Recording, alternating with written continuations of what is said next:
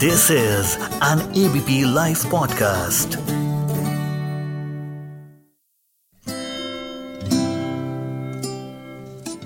बचपन के दोस्त और प्यार भुलाना थोड़ा मुश्किल होता है। ज़्यादातर वो दोस्त हमें स्कूल और पड़ोस में मिल जाया करते हैं। प्यार का भी कुछ ऐसा ही हाल है। प्यार कह लो या स्पेशल वाली दोस्ती, जो बाकी लड़कियों से होती नहीं है। आज रिवर्स गियर पर मैं अरशद आपको बचपन की यारी की एक प्यारी सी कहानी सुनाऊँगा। हम दो दोस्त थे, मैं और रमेश। स्कूल में एक साथ बैठते थे, स्कूल के बाद घर साथ जाते थे। रात में आइस पाइस में एक दूसरे को ढूंढ कर ठप्पी मारते थे। ट्यूशन में भी अपने आप को एक दूसरे से जुदा नहीं करते थे। रोज की तरह उस दिन भी हम दोनों अपनी एटलस वाली साइकिल से साथ स्कूल जा रहे थे।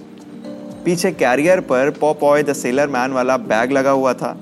ट्रेन ट्रेन करते हुए हम मस्त अपना चले जा रहे थे। स्कूल के ग्राउंड में साइकिल लगा कर क्लास जाना था। और राजू, कैसा है? राजू हंसा और चला गया। ऐसा क्यों किया उसने? समझ नहीं आया। उतने में रमेश बोला, छोड़ ना, चल क्लास चलते हैं। पीठ पे बैग और हाथों में डोरी वाली वाटर बॉटल पकड़े हुए हम क्लास गए। क्लास पहुँचे और हमारी आँखें खुली की खुली रह गईं। हमारी सीट पर जिसपे मैं और रमेश साथ बैठते थे, किसी नई लड़की ने कब्जा कर लिया था। नई लड़की। वो नई लड़की नेहा थी। उसके पापा आर्मी में थे, उनका ट्रांसफ़र हमारे शहर में हुआ था। आज भी मैं उसके उस वक्त के एक्सप्रेशन को भूला नहीं हूँ। सबसे साफ़ यूनिफॉर्म डरा सहमा सा मासूम सा चेहरा। हमारा वो आई कांटेक्ट।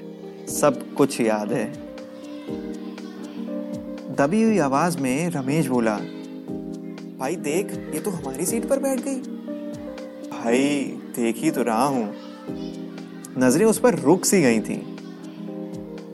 मैंने रमेश से बोला, रमेश, भाई तू ऐसा कर, तू पीछे वाली सीट पर बैठ जा। पता नहीं वो कैसी है, कैसी नहीं है, तेरे से सही से बात करे, ना करे। तू ऐसा कर, तू पीछे सीट पर बैठ जा, मैं नहीं चाहता तुझे कोई परेशानी हो। ठीक है भाई? पीछे बैठ जा। एक मिनट, मुझे कोई दिक्कत नहीं है। तू जा, पीछे आराम से बैठ जा। मैं तो वहीं बैठूँगा, अपनी सीट पर। अब हमारी पाँच सालों की दोस्ती खतरे में थी।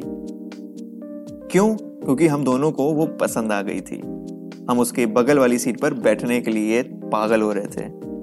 रमेश, तू भूल गया? एक बार हिंदी की बुक नहीं लाया था? मैंने तुझे अपनी बुक दी थी। तेरे बदले मैंने मैडम से डांट सुनी थी। और वो जब पापा से कहकर मैंने तेरे लिए मारियो की कैसेट्स मंगवाई थी, भूल गया सब? हाँ हाँ मैंने भी तो तेरी कॉपी के लिए पावर रेंजर्स के स्टिकर्स मंगवाए थे। और जब तू टिफ़िन घर भूल जाता था तो मैं तेरे साथ सैंडविचेस शेयर करता था।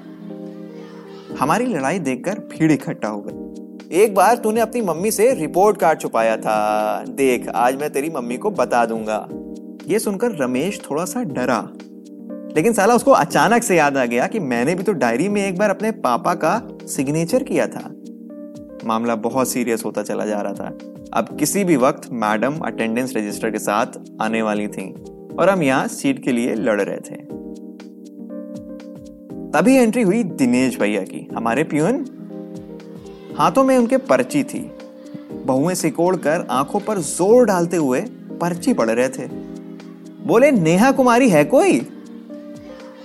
तभी हमारी सीट पर बैठी नेहा डरी सी आवाज़ में बोली, जी, मैं हूँ। दिनेश भैया बोले, बेटा, ये सेक्शन ए है। आपको तो सेक्शन बी मिला है। चलो मेरे साथ। नेहा ने अपना बैग उठाया और चली गई। पूरी क्लास हम दोनों पर ज़ोर ज़ोर से हंसने लगी। रमेश बोला, दिखा दी तूने अपनी दोस्ती, कट्टी। मैं नहीं बैठूँगा आपसे तेरे साथ। भाई सॉरी माफ़ कर दे यार। अच्छा ये ले, मेरा जेम्स का पैकेट तू ले ले। चल, पापा से बोलकर तेरे लिए गेम्स की कैसेट मंगवा दूँगा। मान जा यार शेक हैंड कर ले। प्रॉमिस प्रॉमिस भाई प्रॉमिस ऐसे ही तो होते हैं दोस्त, पागल से। अपनी स्टोरी हमारे साथ शेयर करिए। और इस स्टोरी को अपने दोस्तों के साथ, अपने कॉलेज फ्रेंड्स के साथ, अपने स्कूल फ्रेंड्स के साथ शेयर ज़रूर करिए thank you